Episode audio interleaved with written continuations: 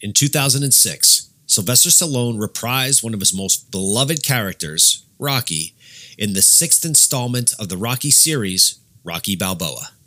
And while for me, I can't personally say that it is my favorite Rocky movie, I can say that it has my favorite line ever said in a movie, period.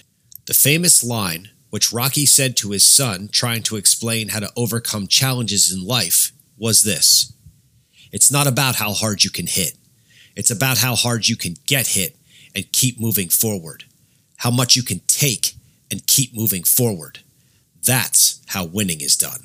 And after just a few minutes of interviewing Jaime Kelsey for today's episode, that's exactly the line that she made me think of. Jaime is a fellow graduate of SUNY Cortland. She's a teacher and a mom.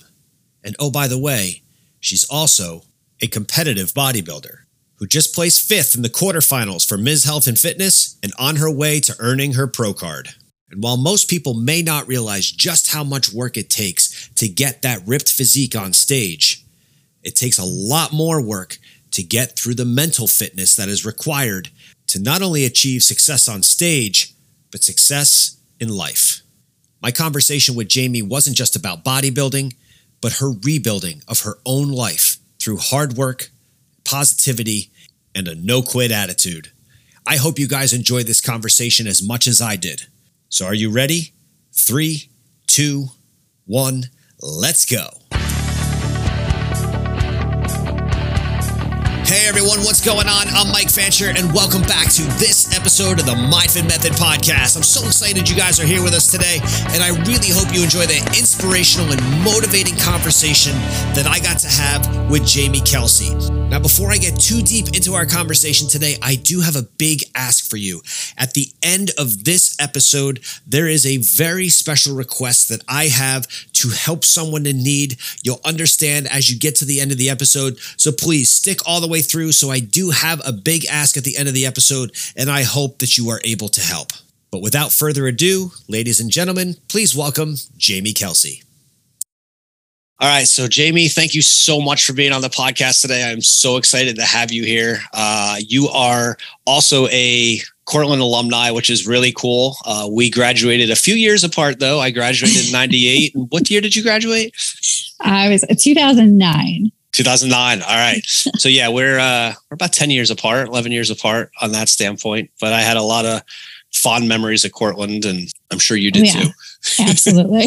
Good time. So tell us a little bit about yourself, because you are actually you're a competitive bodybuilder. You're a competitive fitness competitor. And I think that's a world for so many that people really don't understand it. What do you think some of the misconceptions are of competing in fitness and bodybuilding competitions?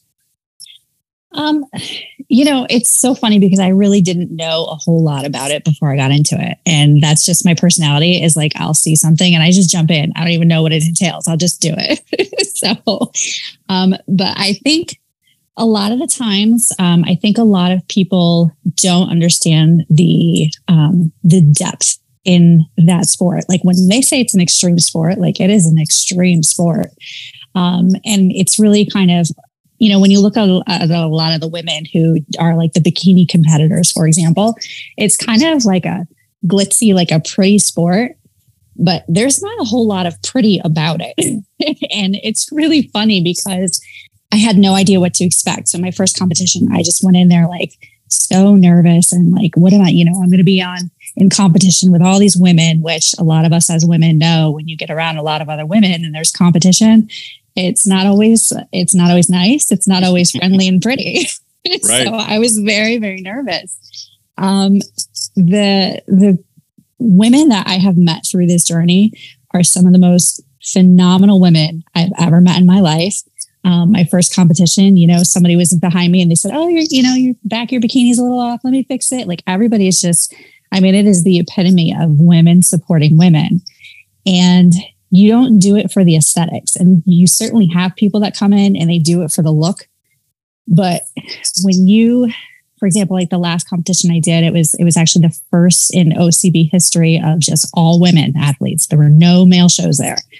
And it was just so incredible. And when you were talking to these other women and they were talking about their stories of, you know, the number one question we get asked is, how did you become a bodybuilder? Man, you're going to get an answer. Like, you're going to get, there's no shallow answer. I mean, there are such powerful, incredible stories with these women.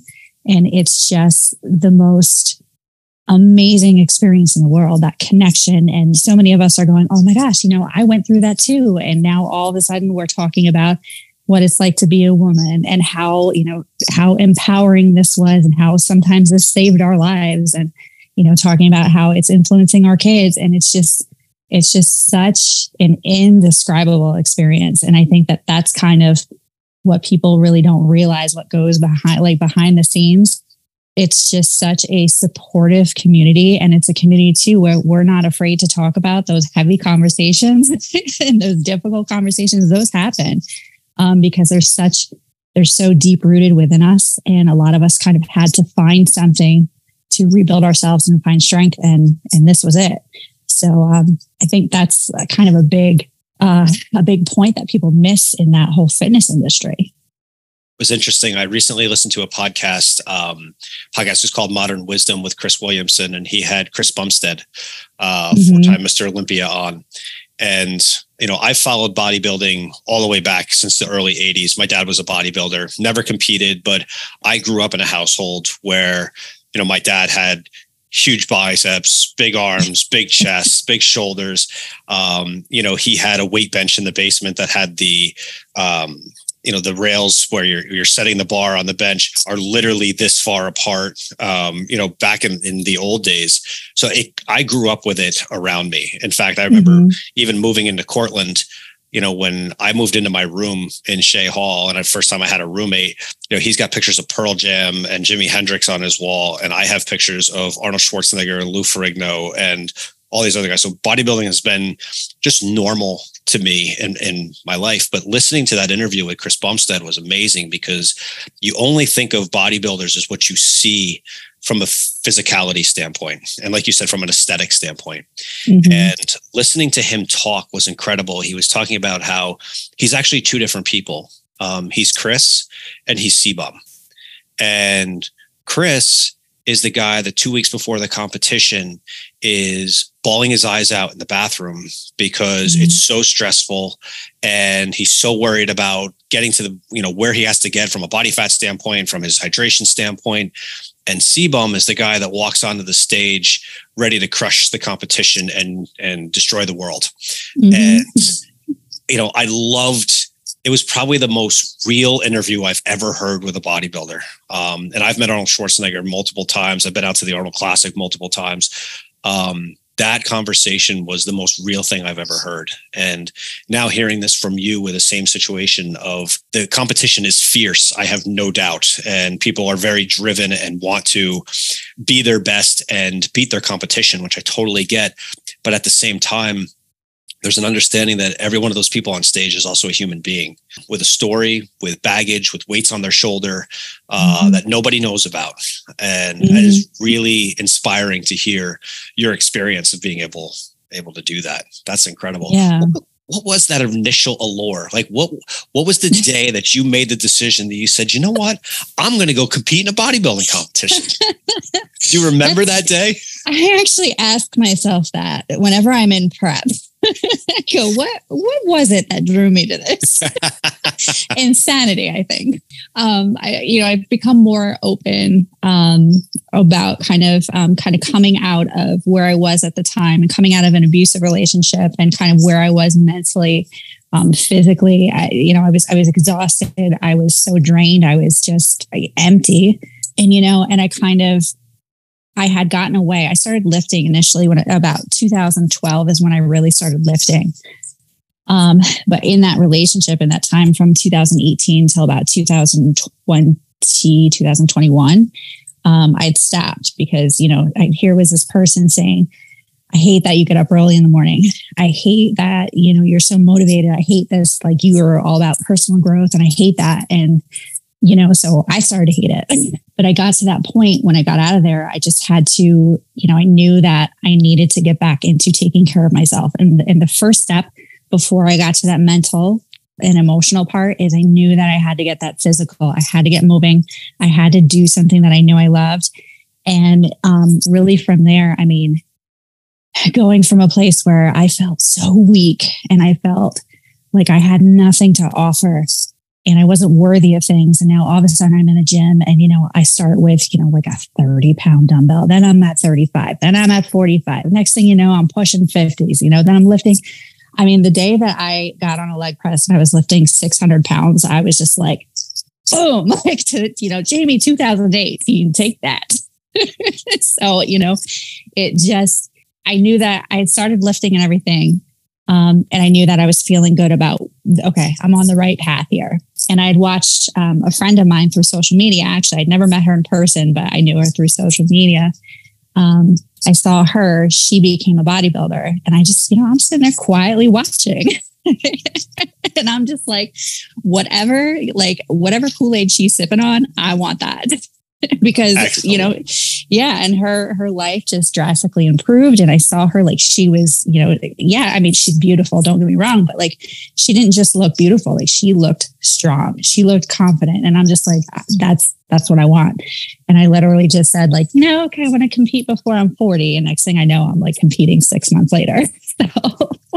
That's amazing. That is, you know, I feel like in times of struggle, when our back's against the wall, people have two choices that they can make. They can either cower in the corner and decide to continue to have your back against the wall and decide to continue to let the weight of the world just push on you to the point where it crushes you, it crushes your spirit, it crushes your drive. Or you can be the other person. And as I call it these days, because he's become so popular, you know, the David Goggins comes out. Where Goggins is like, no, you know what? I'm going to enjoy the suffering. And I'm going to learn how to perform when I'm suffering. Because if I can perform when I'm suffering, I can perform at any other situation. I can prepare myself for anything that comes at me. Exactly. And starting that journey with your body specifically and making yourself strong. Everyone thinks lifting weights. I've had people throughout the year say to me, oh, you know, lifting weights, it's so vain. It's so this, it's so that. I don't lift weights for my body. And as crazy as this sounds, you know, I've been lifting a long time. I lift for my mind and the effects that lifting has on my body, whether my muscles grow, whether I'm stronger, whether I'm faster, that's actually a byproduct of me lifting for my mind, yep, and for my mental status. So that's an amazing story. And I just want to commend you because you had a choice that you could make. You could either sit there with your back against the wall, or you could push and you could go forward. And right, you absolutely Gogginsed it. So great job. Goggins has gotten me through a lot of my preps too. A lot of my pull-ups too. When I feel like I can't do more, I'm like, David Goggins would do more. Now that the memes and the videos that are coming out, you know, where people are like, oh, I don't want to work out today. And then they're like, oh, freaking David Goggins. And then they go and work out. Like, you know, he's definitely had a huge impact on me. He's had a huge impact on my kids because, you know, we live in this world today where we want to be comfortable. We want to be soft. We want everything to just be okay. And that is not the world we live in. And people can't understand, why do I feel so sad? Why do I feel like I'm so incapable of doing something? And that's an amazing story. Let me ask though, because in bodybuilding, it's one thing to start. Like I know so many people that have to start a fitness program, and sometimes that's the most difficult part for people. But for those of us that have lifted for a really long time, we've lost the, I guess you say, empathy for how do you start and how do you get moving, because nobody respects how hard it is to maintain or to continue to grow. When someone starts a fitness program and they lose 50 pounds, everybody celebrates. But people don't realize how much work goes into just maintaining when you are fit or where you are.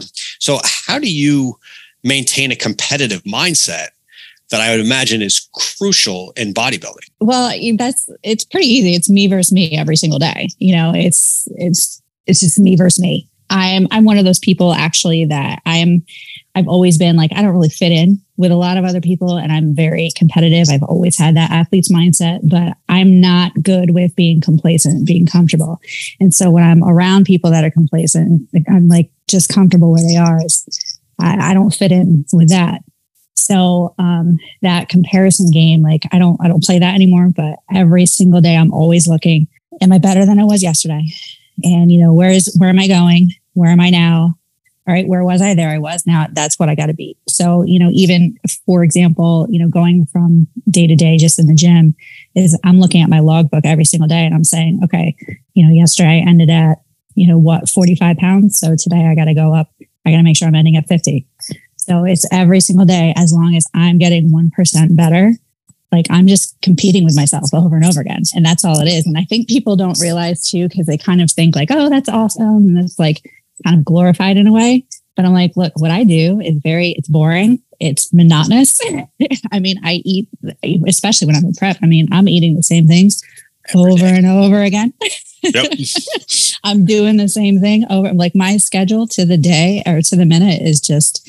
it's the same every single day. And that's what you've got to realize is that when you want to get better, you just got to do the same thing over and over again. You just got to do it better and better every day.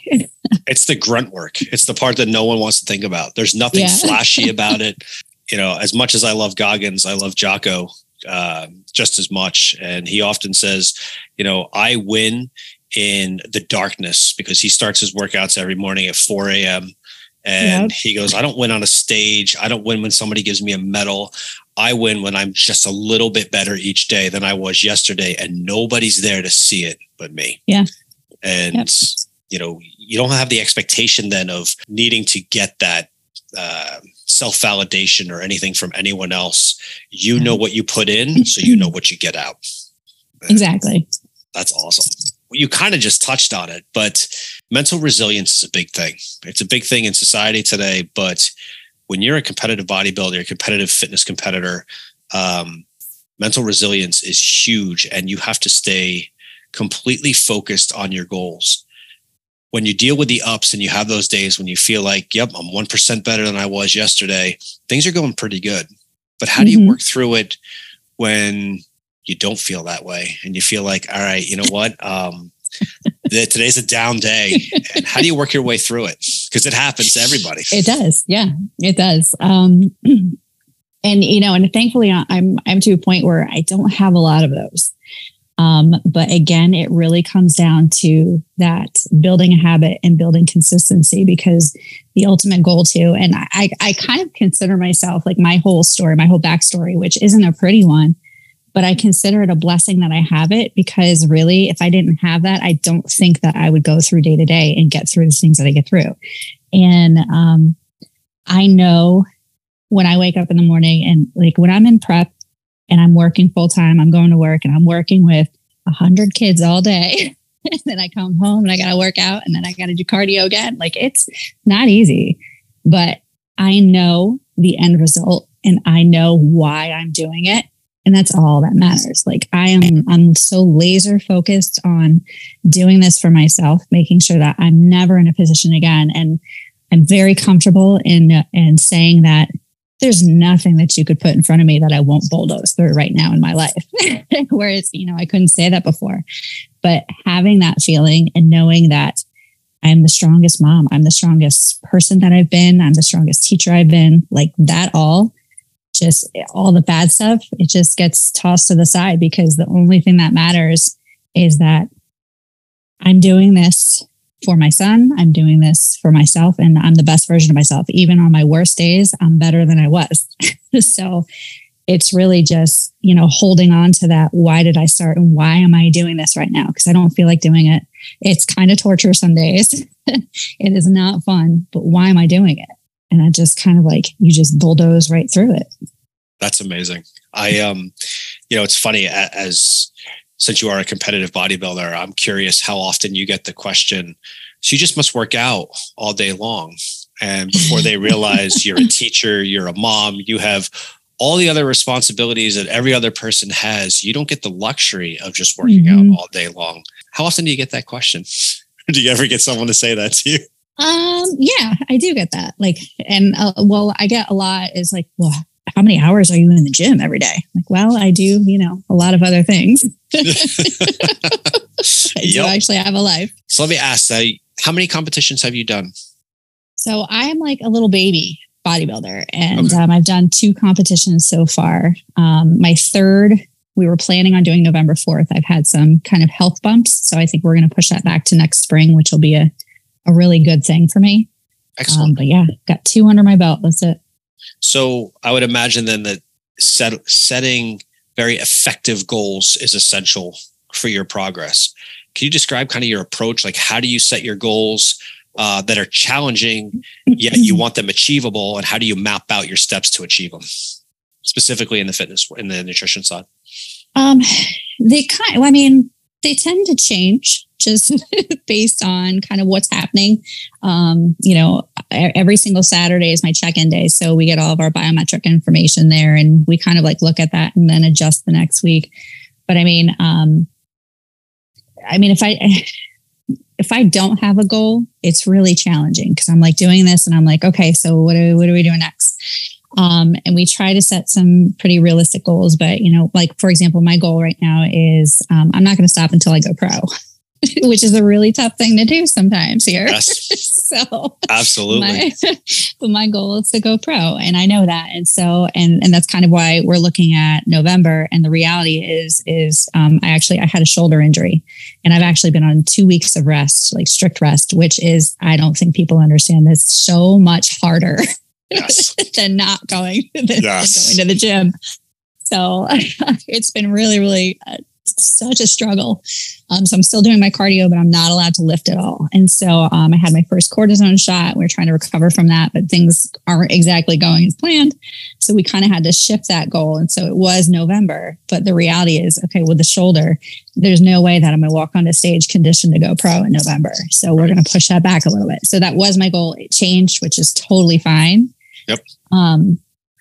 But I mean, when you have those goals, you're acting day to day with a lot more precision, because again, like, you know exactly where you want to go. And then, so we know how to get there, and you just kind of have to plan it out week to week and make little adjustments along the way. We live in a world today where all I keep reading about, whether it's on a meme, it's on some video on Instagram, whatever it is, we live in this world today of incessant motivation. Everyone wants to be motivated. Everyone has to find this motivation to be able to do whatever they want to do, start whatever they want to start, achieve their goals. What's your take on motivation? I know what mine is, but I'd love to hear yours first. It's really funny, because I don't know if you noticed my facial expression when you said that. And I did. So I'm thinking that our takes on it are exactly the same, but go ahead. It's so funny. And I mean this in the most loving way possible, but one of the most frequent statements that I hear from people is, I wish I had your motivation. And it, like, I always have to be like, okay, let's not throw a punch. Like, that's a little aggressive. It's just, again, I think that's a huge misconception with, fitness and with me. What I do every single day is I'm like, I am not motivated. 50% of the time, I'm really not motivated. And it comes down to discipline. Like, motivation is, really, I think it's garbage. Like, it's good for your first little step, I guess. But motivation is what? It's like, Zig Ziglar, I think, was the one who said motivation, goes away to like showering. That's why we shower every day, because you start to smell, right? Yep. So like it wears off. Motivation is the same kind of concept. You got to do it. You got to get yourself motivated every single day, because it wears off. Discipline is not going to wear off. So if you get yourself into this, this consistency and these daily habits, and you are disciplined because you know what you want, you know where you want to be, you know who you want to become in that process, that's what's going to get you to your goals. Motivation is not going to get you there, So 100%. Drives me nuts. Yeah, it's motivation's actually a drug. And what's interesting is that technology companies today have mastered the art of getting people to be motivated. And what we've actually created are motivated procrastinators.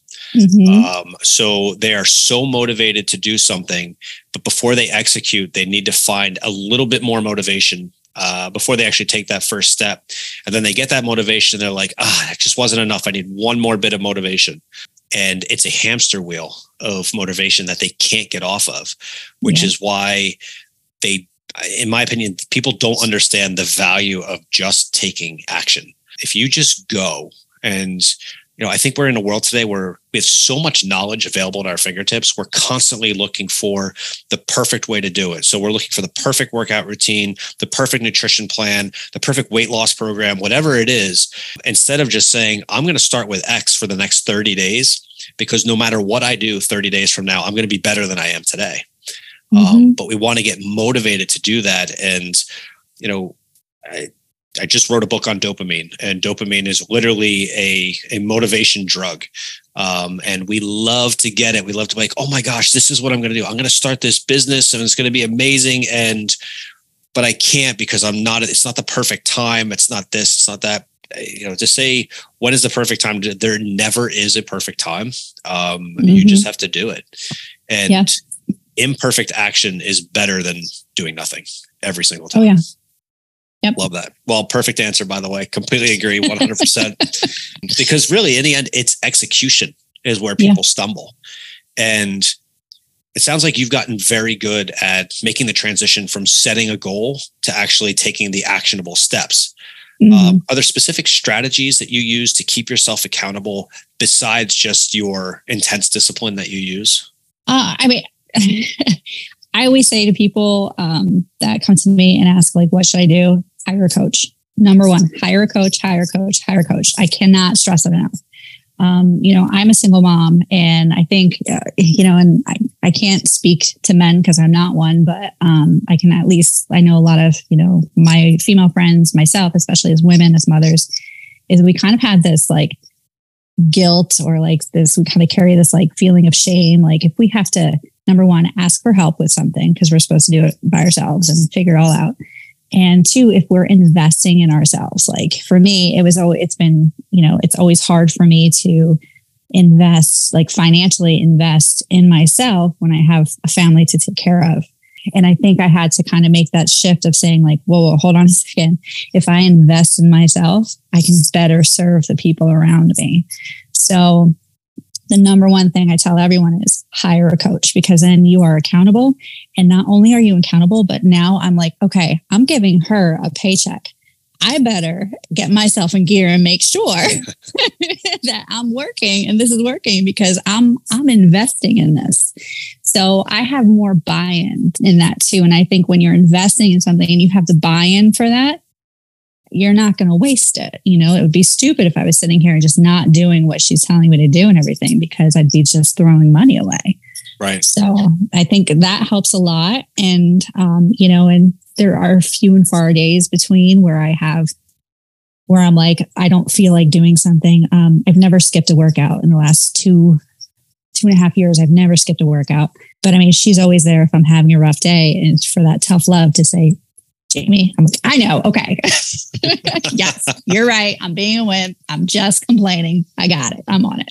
You know, there's two things that kind of come to mind of what you were just saying. And one is that, and I've heard the same thing, women especially, they feel very guilty when they're taking the time to invest in themselves, mm-hmm. Because time is probably the most valuable asset that we have every day. Mm-hmm. But yet there's a reason when we get on an airplane and that flight attendant's going through the process of telling us how our oxygen is going to drop down. And what is the one thing they tell you? That you put your own oxygen on first before you help your child. Mm-hmm. And so many people vehemently disagree with that. And so many of them are the same people who don't invest anything in themselves because they want to give everything to their kids, not realizing they can't, because they're not at that point. Mm-hmm. And the other thing that really came to mind is that, you know, we as a society today, we don't value personal responsibility. We don't value the work ethic that goes into something. When our kids get to see us take care of ourselves, what are we teaching them? We're going to teach them to take care of themselves. Mm-hmm. One of my favorite quotes I've ever heard is, every parent that I know will die for their kids. They take a bullet for their kids. The question is, would they live healthy for them? Mm-hmm. That's a testament to work. It's not a split-second decision of jumping in front of a bullet for your kids. Right. It's what are you doing? What are you teaching them? What are you showing them that's important? And trust me, we live in a society today where 95% of what people eat is processed food that has no true nutritional value.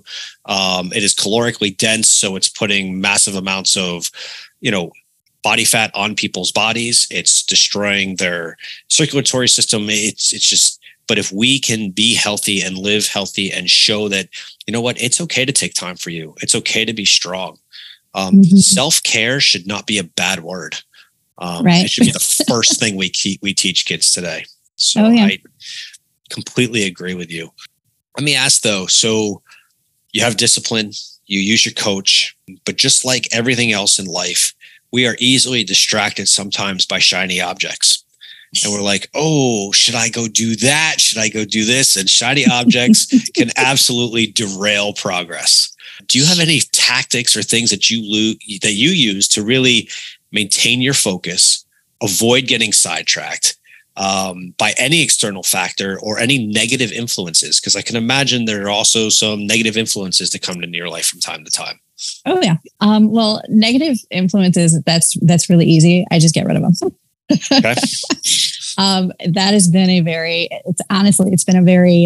been a tough lesson. It's been a hard process. It's been a lot of learning about myself. And again, really acknowledging those. And I'm generally the negative influences in my life are people. Mm-hmm. And I'm one of those people where I'm loyal. I'm very loyal to a fault. So I will keep those people around a lot longer than I probably should. Not anymore, but I have. But it's just, again, knowing who I am and having, that amount of confidence and self-worth. I'm very sure I know who I am. You're not going to shake me. I know what I stand for. It's not changing for anyone. So I think, again, taking care of myself, making myself a priority, and really, again, finding that self-worth and kind of living in this, living from this place of abundance instead of, living in this place of scarcity, which I have for, the majority of my life, is I love myself now enough to know those aren't my people. I don't want them around me because they're distractions. I call them vampires because they suck the life out of me. I don't want them around me. So those I get rid of pretty quickly. I really don't have, I don't even have a circle anymore. I pretty much have a dot because I just I just want good people who are building me up around me. And as far as kind of, I'm oh my gosh, ask my kids, my students, I'm very easily distracted. And I'm shiny object. Okay. Off task. That's me.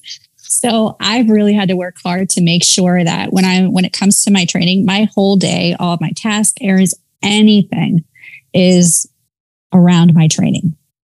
So it all revolves around my training, my eating. It annoys the living crap out of everybody that lives close to me. It's like my parents, it drives them nuts. But that's just the way it is, And so I've blocked off this time and I've committed to that. Those are non-negotiables. Okay. So this time is my time for cardio. This is my time for training. This is my time for eating. Everything else, I'm just squeezing it around there. And if I don't get to it, I don't get to it. It's that simple. It's that hard, but it's that simple. So, you brought up a good point that I've heard the quote before, you're the average of the 5 people that you hang around the most. You're also the average of the 5 habits that you most frequently, embellish in a daily basis. And it sounds like you absolutely live that lifestyle and make sure that in order to achieve the goals that you want to achieve, you are doing exactly the things that you need to do.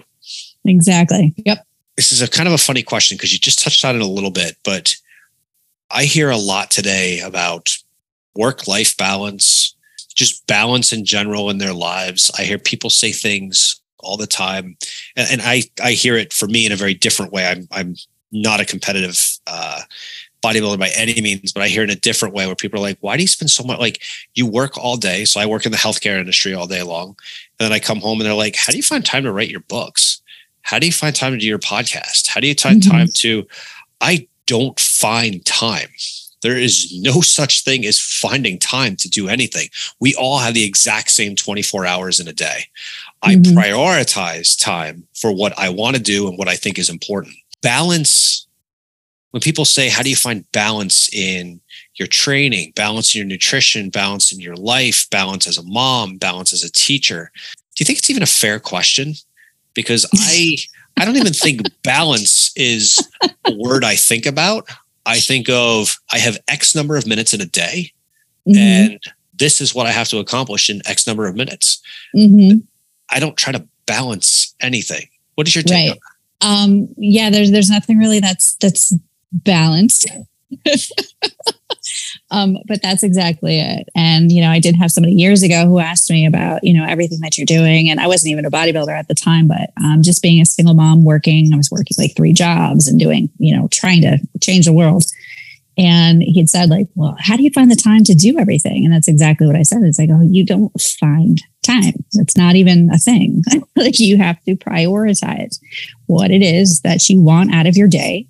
And that's where you go with it. Like you build in blocks of time. Like you literally just, you know, create the time that you want in something.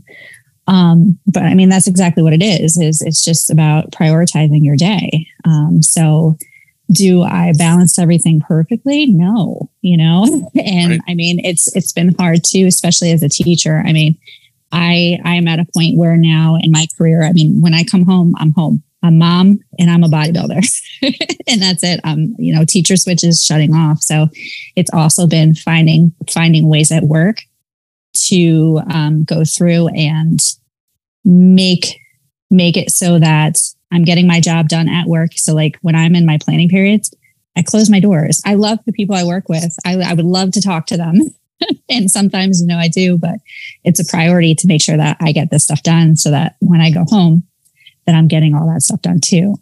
So again, it is about just prioritizing everything. One of my favorite quotes was from Arnold Schwarzenegger, and someone once asked him about the fact that Arnold only sleeps 4 to 6 hours a night. And they said to Arnold, you know, I can't do that. I really like my sleep. I need to get my 8 hours. And Arnold's response was, it's no problem at all. Just sleep faster. And you could see the guy looked at him like, wait, what? Right. Shorter, sleep less. You're saying sleep faster. And, you know, for myself, I've always found my most creative time in a day is between 4 a.m. and 6 a.m. in the morning. You know, my whole first book was pretty much written during that time frame every day. And people would be like, how do you function? How do you do this? How do you do that? What is your morning routine? I get that one a lot. Like, you know, what is your morning routine? Do you have one? Do you have a morning routine that keeps you focused, that keeps you steady? Or do you find you address your mornings based on the needs of that specific morning? Oh no, there's morning routine.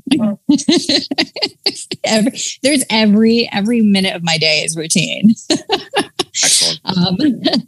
But yeah, no, I mean, you like to be successful, to genuinely, I mean, the most successful people have morning routines. And really, I love that time in the morning when everything is silent, when there's no disruptions. That's when I'm the most productive. Now, I have to laugh because I was, you know, one of those, okay, I get about 4 hours of sleep and now I can't do that. My coach yells at me frequently for this. Because of that rest and recovery. Like you really do. And I mean, Sebum has talked about this too. And anybody in bodybuilding will talk about that is how important your sleep is. We're not all Arnold. Nope. He's an anomaly. 100%. But so that's been kind of challenging is, but again, I make sure that I'm in bed by 9 o'clock. Everybody makes fun of me. I'm like the granny, but I'm in bed by 9 o'clock because I have to be, you know, and I'm up before everybody. But yeah, I mean, I've got to have my little morning routine of everything that I do, like right before I hop onto like my fasted cardio in the morning, but it's got to be routine. And I think people don't realize too how exhausting it is to think about things. And so that's why like meal prep is so important. And that's why your routines are so important is because you don't have to think about these things. They're just automatic. So you're taking that energy and you're saving that. I don't waste my energy anymore thinking about, well, you know, what am I going to eat for this meal or what am I going to eat later? What am I going to do this morning? Like, I don't think about it. I just get up and you do it. Agreed. Do you have a key? I don't know if you've ever read the book Atomic Habits, which I thought was a really great book. One of my favorites. Yes. Only downside that I won't say I disagreed with in the book was James Clear is very much about you have to do the same habits on a regular basis. And the one part I don't think he really touched on was I completely agree, but you do want a goal that you're working towards as to why you're doing those habits on a daily basis, and specifically do that. One of the things I found most fascinating about his book was the utilization of micro habits. So for so many people, especially the example I'll use is someone is trying to start a fitness program and they get home from work and they find they just don't have the drive or anything at that point. So to be able to actually complete their fitness plan, they jump out, they get home from work. The first thing they do is they change into some comfy clothes. They sit down, they turn on Facebook for a minute, they watch a quick Netflix show. And then a few hours later, they're frustrated with themselves because they can't figure out, why did I not do that 20-minute workout? It was only 20 minutes. I've been home for 4 hours. And if you think about it, the biggest mistake they made was when they got home, they got in their comfy clothes. If they just got home and put on their gym clothes right out of the gate or had their gym bag packed, it's one less thing to think about. For me personally, it makes a huge difference. If I can remove a step from the process, I am so much more likely to execute on the action that I need to do. Do you have specific micro habits that you find work really well in not only in your competitive lifestyle, but just as a person, as a teacher, and as a mom? Well, I have to laugh because when I know I have the cardio at, you know, I'm up and I'm on my treadmill by 3 o'clock in the morning on school days, I sleep in my clothes. So again, the ultimate micro habit. But I found that I wake up and I'm ready, I'm literally ready to go. So, but again, it's taking some time off of that, and I don't have to think about it. And it is stuff like everything is laid out. And again, it really does come back to that schedule too, is making sure that I know that this is exactly when I'm taking my supplements. This is when I am eating every single meal. This is when I'm hitting the gym. This is when my cardio is. This is when my HIIT, when I'm doing that. Like just eliminating everything that you possibly can to save time in your day and to save thinking. I do it. And that's laying out. I mean, I have all of my outfits picked out, and I usually dress a little nicer than this. So this is just my, baggy t-shirt. These are my gym clothes. But I mean, my outfits for school, my shoes and everything, I'm very well known for my outfits and the fashionista stuff, but those are all picked out for the week. Sunday night, done. I don't have to think about it. Nope. So it's just everything like that. And, I'm getting a little bit better about even down to like my laundry. Okay. Now we got towels on Tuesday. That's how it gets done. It's just building that habit. That's when they do. My son's clothes are, oh gosh, when he gets them to me, usually weekends, and it's Saturdays. So again, it's that really making sure that you build that schedule, lay everything out, have everything ready to go. And sleep in your workout clothes when you work out in the morning. There's the ultimate tip of the day for everybody listening. Sleep in your workout clothes. I love it. You brought up a word we haven't really talked about yet, which is supplementation. Comes up a lot today. I remember way back in the day, I think the first supplements I ever took was called Hot Stuff, which had like 55 different supplements in one. It literally tasted like cardboard plus skunk cabbage. It was totally disgusting. And yet we drank it every day.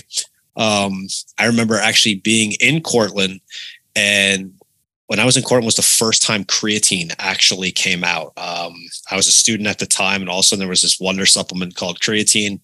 And for every study that came out that showed that creatine was a very good thing for, muscle growth, being able to push farther in your workouts, 10 studies would suddenly come out and says, no, creatine's bad for you and it's going to kill your kidneys. And now all of a sudden I'm watching studies come out that say, yeah, creatine isn't just for muscles. It improves your neurological function, improves your overall circulatory system, your blood flow, so many different things. So talk to me a little bit about supplementation from the standpoint of what you do off season and how does that change on season?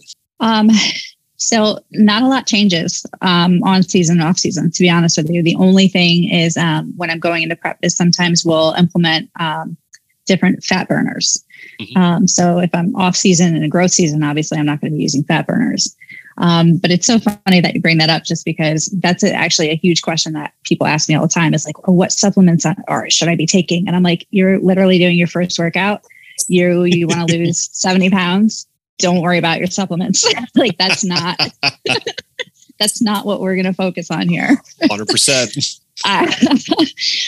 But it is, I did have somebody who had asked, like, okay, well, if there's one supplement you could recommend, what would it be? And it's creatine, all day, every day. So, that stays the same for me every single day. During my workouts, I always have my EAAs, BCAA is fine too.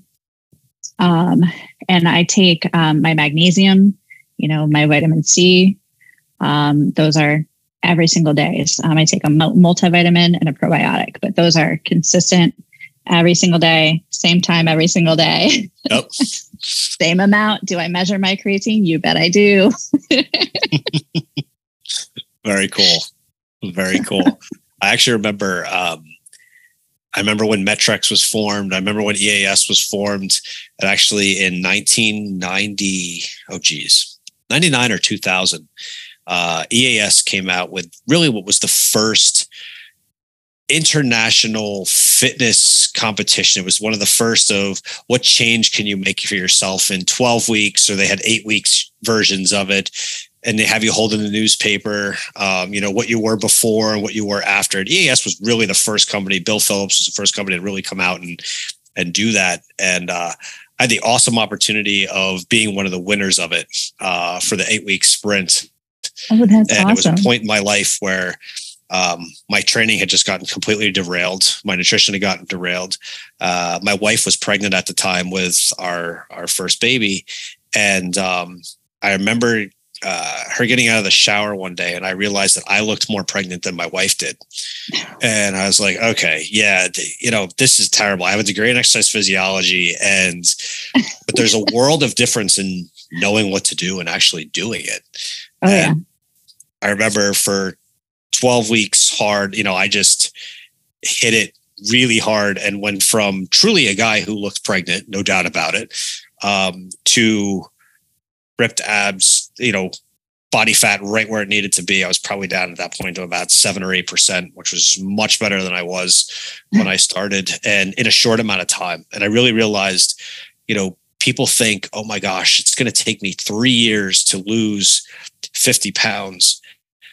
You don't have to be David Goggins to lose 100 pounds in 3 months. If you just stay strict, you actually start doing what you say you're going to do. You can do it. And supplementation is a great way to get the extra edge and go a little bit further. But I completely agree with you. There are so many people that they want to start with a pill before they start with the action. Mm-hmm. And the pill's not going to help.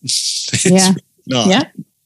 Really not. And I hear so many times, and it's so funny because so many people, like, they see those results. So they know whatever it is that you're doing works. And, they'll reach out. And again, with all the love in the world, they'll say like, oh, well, I'm stuck. What do I have to do? And, you kind of give them, okay, we'll start here or there. Well, I can't do that. Well, then. Two hard choices in front of you. You can hard and stay where you are, or hard and get where you want to go. It's your choice. Yes. I completely agree. 100%. So let me ask you a question, because I think we both agree that motivation is really not a tool that gets you where you want to go. But what is your take on visualization and being able to visualize where you want to go? Because I'm wondering if your take's a little bit different. As soon as you said that, it's so funny. So when I was teaching down in Florida, they'd actually hired me. I'm a Spanish teacher, and I've always been, but they actually hired me for another course. It was called Freshman Seminar, and it was for all the freshmen. And it was a course that I designed around the 7 habits of highly effective people, teens. And that's one of the big topics that we talked about was visualization. And you see a lot of people, and the MLM world is huge, and you see a lot of people doing the vision boards for that and stuff, and which I think is great. It's good. But I always think about in that course I taught, we watched an interview with Jim Carrey, and it was before he done Dumb and Dumber. And he said that he took a check and he wrote it out to himself for $1 million, and he kept that check and he just like kept it in his wallet because he was so adamant saying he's going to do this. He's going to make it, and he's going to be able to write that check. So I actually have a picture of myself on the front of my refrigerator, and it's just me flexing, and it's just me with the ripped abs flexing. And it just says like, remember your goals. So I think that visualization piece is important. It's going to look a little bit different, obviously, for everyone. But I mean, I think it is really important. I think it's so important to write down your goals. I think if you're not writing them down and you don't have a visual of what that goal is going to look like, it's kind of just like, I don't know, I like to call it kind of like a dream deferred. Like it's just this, you know, it's not real. Right. So yeah, I mean, I do think that visualization is a huge important piece of that. And I mean, Jim Carrey proved to us that you know, it works. Yes, absolutely. You know, you mentioned before that people come up to you and they see the results of what you're doing. They don't necessarily see the hard work that you put into it, but they see the results of what you're doing. Right. And they see, really, what they're saying is they see your success. But the part that a lot of people don't want to talk about, the part that no one wants to talk about, are the failures. You know, I've often found that the failures are actually more important than the success, because you don't know what success is if you haven't failed. And, you know, failures, it's part of any journey. Do you have a setback or something that you've faced over the years that you've managed to bounce back stronger from? And I know you gave us your story initially of what started you off, but have you had other situations where you've turned an experience really into a learning opportunity and then leapfrogged from it? This is so funny because I just had this conversation actually with my son probably about 2 hours ago. Okay. We're on the same wavelength. He went to like grab a glass, and he's very, very hard on himself. I don't know where he gets it from. But he's incredibly hard on himself. Does not have a whole lot of grace for himself at all, and can get himself pretty worked up. But I mean, he dropped a glass, it shattered all over the floor, and he looks at me immediately because, like, you know, that's my glass and he broke it kind of thing. And he's like, oh, he's like, I'm just so frustrated. And obviously there was more to it than the glass he dropped. But he said, like, you know, I just don't take failure well. And I had to laugh because I'm like, I know, I know you don't. And I'm like, none of us actually like failure. You know, I mean, I guess I'm a little sick because I kind of actually do. I have to be honest, I kind of enjoy failure because I'm like, oh, just wait, you know, like that's really my fuel. Where my fuel comes from is my failures. But I mean, just like him, I say the same thing to him. I say the same thing to my students, which, you know, will probably get me fired someday. Who knows? But I always tell them, like, I'm probably one of the biggest failures you'll ever meet. Like, I have failed more than I think anybody I know that I've ever met in my life. But I love it because it builds your character. It builds resilience. And, you know, I think, was it John Maxwell, where it was sometimes you lose, sometimes you learn, but it's a lesson or a blessing. Every single experience in your life is a lesson or a blessing, period. And so, yeah, I mean, I've failed. I think I probably failed 17 times in the last hour. I don't know. Like, it's all the time. And, you know, and it's funny too, I'll say that in my life, you know, I've been the greatest person and I've been the worst person. But again, all of that, the bad things that have happened to me, the bad experiences that I've had, the bad things that I've done, they've all catapulted me into becoming really the best version of myself. I mean, all of the hate that I've gotten in my life allows me to love on people more. All of the things that I failed miserably at, you know, I can go back and I can tell everybody what not to do. Right. You know, so it really has allowed me to fine tune things and to kind of get things right. I think we, you know, every single one of us, we have to kind of learn that we really fail forward. That's all we're doing on a day-to-day basis is we're just failing forward. That's exactly what success is. It's, you know, I mean, you can't tell me any person, any successful person who hasn't failed a million times before they succeeded at something, you know? I think that something that I just realized that I'm pretty excited about is I have every intention right now of being your first interview when you have your pro card come spring. So I'm very much looking forward to that. So make sure you reach out as soon as you have that pro card in hand, because I have absolutely no doubt that you're going to have it and that you're going to get it. And I think your mindset, your attitude, everything that you're putting into it is exactly what you need to do to get to where you want to go. And I'm looking forward to that day when you can send me a message and say, hey, I just wanted to show this to you because here's that pro card that I was talking about. So I'm looking forward to that. Two final questions for you, if I may. Throughout your experiences, has there ever been a specific book, podcast, resource that really has significantly impacted your personal growth and your mindset? And if so, would you share it with the audience? Oh, man, there are so many. There's so many. So David Goggins was one, his first and his second book. You know, I think especially those of us who have gone through some trauma, some of us who have gone through some, you know, not the most ideal childhoods, it's so relatable. And, you know, not everybody is going to be David Goggins. We can try. I try all the time, but I'm like, oh, David Goggins would be so disappointed in me right now. But nonetheless, his story is so incredible. It's so inspiring, so incredible. There actually was a podcast I listened to. It was probably about it was less than a year. It was probably 6 months ago or so.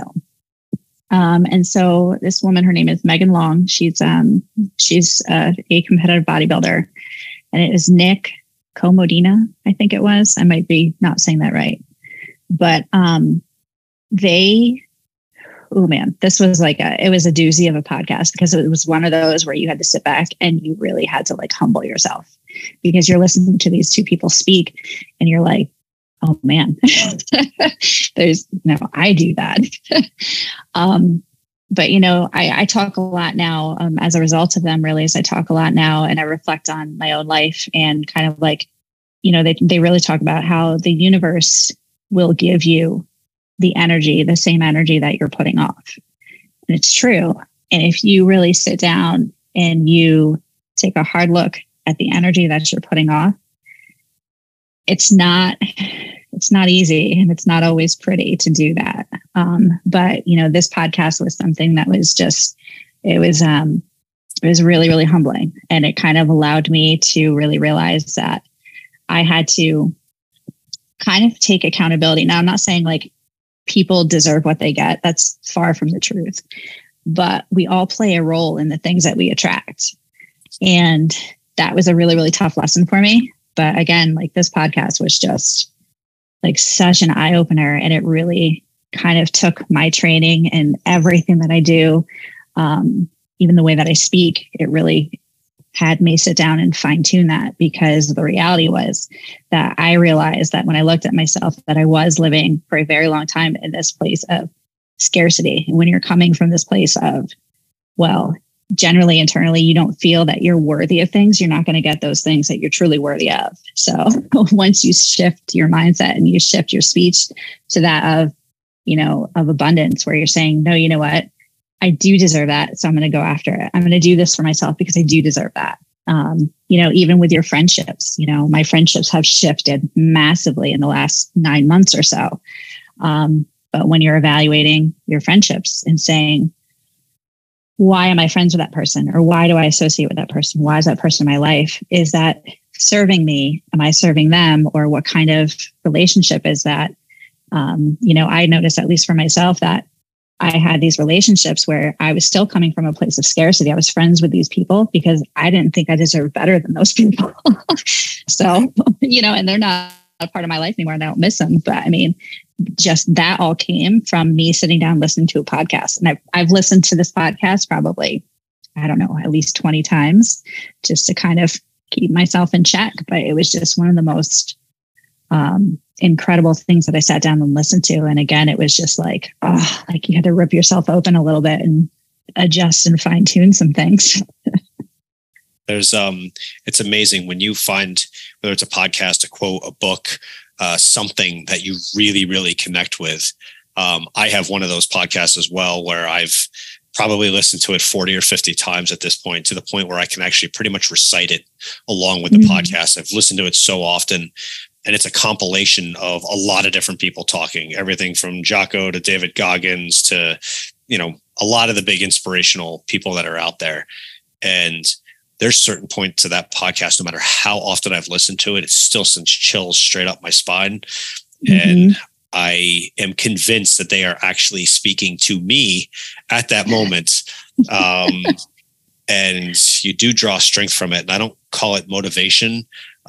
In a way, I kind of call it a swift kick in the ass, because that's pretty much what it is sometimes, to reset my mindset to get back to where I need to be. I'm not looking for praise or motivation in that way. I'm looking for direction sometimes and a reminder of who I am and who I want to be. Right. Absolutely. It's important. Finally, you know, what message, what mantra do you live by that you would like to share with our listeners as a source of inspiration? I think Nike's got it down with the just do it. Just do it. I don't know. That's always like, I get asked that a lot too. And I'm like, it's always such a tough question because I don't know. I mean, it's so simple as, literally it's so simple as like, do it. Or yes, you can. Right. Right. Really, you know, I could give you the longest speech in the world, but it's like, it comes down to like, yes, you can. I think I talk a lot and I say a lot about the whole, you know, life is, I mean, there's, oh my gosh, it's just so incredible and it's beautiful. And it's, you know, there's so much beauty and pain and, you know, you're not that suffering that we all, you know, that pain and the suffering that we all ultimately are going to experience. Like you have to look at that and you have to sit with it and feel it. And you really have to like see the beauty in that. And that might sound totally crazy, but that's really, I mean, that's where the sweet stuff is really. Right. It's in that suffering and that's how you're going to become more successful. But the craziest thing in the world to me still is just like every single minute that goes by, you have an opportunity to change whatever it is that you're doing. And it's like, how powerful are you? How powerful are we that we can do that? You know, and you really, all you have to just do is just make the decision and just say, we're going to do it. And you just do it. And then your whole entire life and the world around you changes.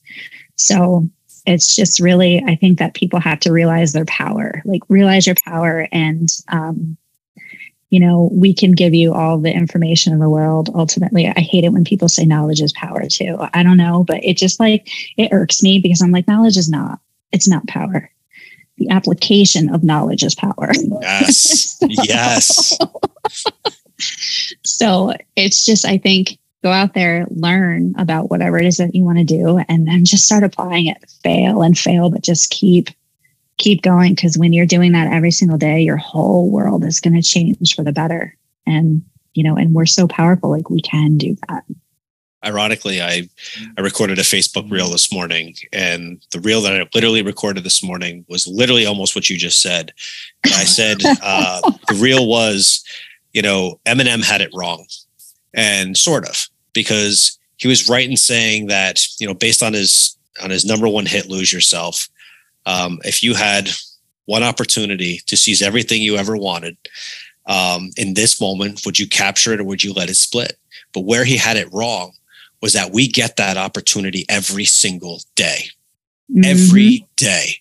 We like to think as a society, oh, well, I'm 40 now, I'm 50 now, I've missed my opportunity. I didn't go to school, or I did go to school, I missed my opportunity. I didn't get the promotion, I missed my opportunity. That's the biggest load of garbage that I've ever heard. Every single day, you have the opportunity to change you, change the life around you, change the environment around you, change the people around you. You've done a huge amount of that. You've affected how you view yourself and how you view your situation. You've affected the relationships that are around you. So literally all the things that you read in every single self-help book that is out there today, you have executed on. And that is just another testament to why come spring, you'll have your pro card. So that is amazing. Jaime, let me ask, if anyone would love to follow you on your journey, how could they find you if that's something that they had the opportunity to do? I am on Instagram, and I have been asked a lot to share some more reels and some more things about, what my typical day is like. So I will be doing that, but I'm on Instagram as Jaime Leigh 711. So they can follow me there. Well, I have truly enjoyed our conversation today. You are a very inspiring individual. Keep doing the amazing things that you are doing, and definitely keep sharing everything that you're working on, because I think a lot of other people will find it very inspiring as well. Thank you so much for being on the podcast. And, for all of our listeners, again, if you want to follow Jaime, you could do it. And thank you so much for being on today. Thank you. It was a pleasure.